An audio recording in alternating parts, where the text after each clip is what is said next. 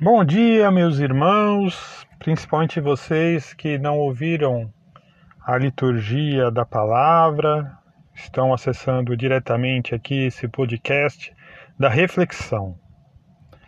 Hoje a liturgia nos apresenta a leitura ao capítulo 2 do profeta Jeremias e o capítulo 13 do evangelista Mateus. Inicialmente eu gostaria de convidar vocês para teclarem aí no botãozinho seguir do seu agregador de podcast e para compartilharem essa reflexão com seus amigos, com seus contatos nas redes sociais.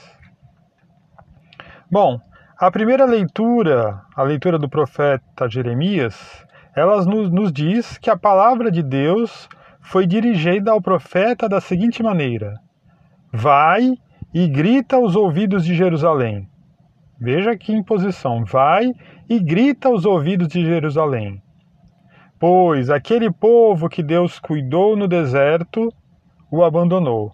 Então, o povo de Israel, que Deus vinha cuidando ao longo dos 40 anos de, no período do Êxodo, chegado à terra de Israel, esse povo abandona Deus. Abandona Deus, que é fonte de água viva. E para quê? Nessa simbologia que Deus fala, para cavarem cisternas e Deus fala que são cisternas defeituosas que não seguram a água. Veja que, como a palavra de Deus é uma palavra viva, ela atinge todos os tempos e desta maneira faz eco hoje, nos nossos dias, faz eco hoje para nós, para cada um de nós, para mim e para você.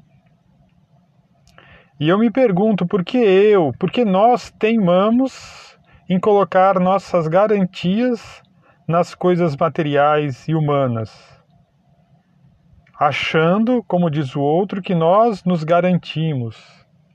Essa é uma reflexão que nós devemos fazer.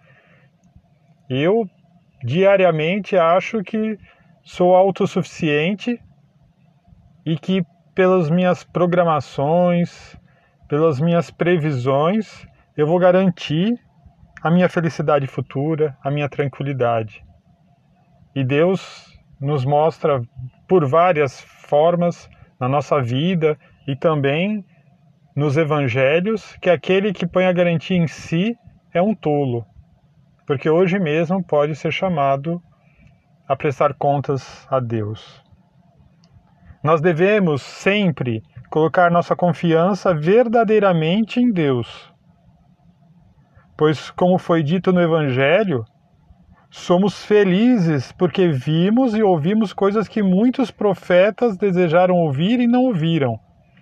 Veja que nós temos conhecimento da realidade da paixão, morte e ressurreição de Cristo e de como ele nos deu a sua vida para a nossa salvação. Sinceramente, irmãos, eu, pessoalmente, gostaria de confiar mais em Deus e acreditar menos que através dos meus projetos eu garanta a minha felicidade futura. E você? O que, que você desejaria? Você desejaria se manter confiante somente nas suas forças?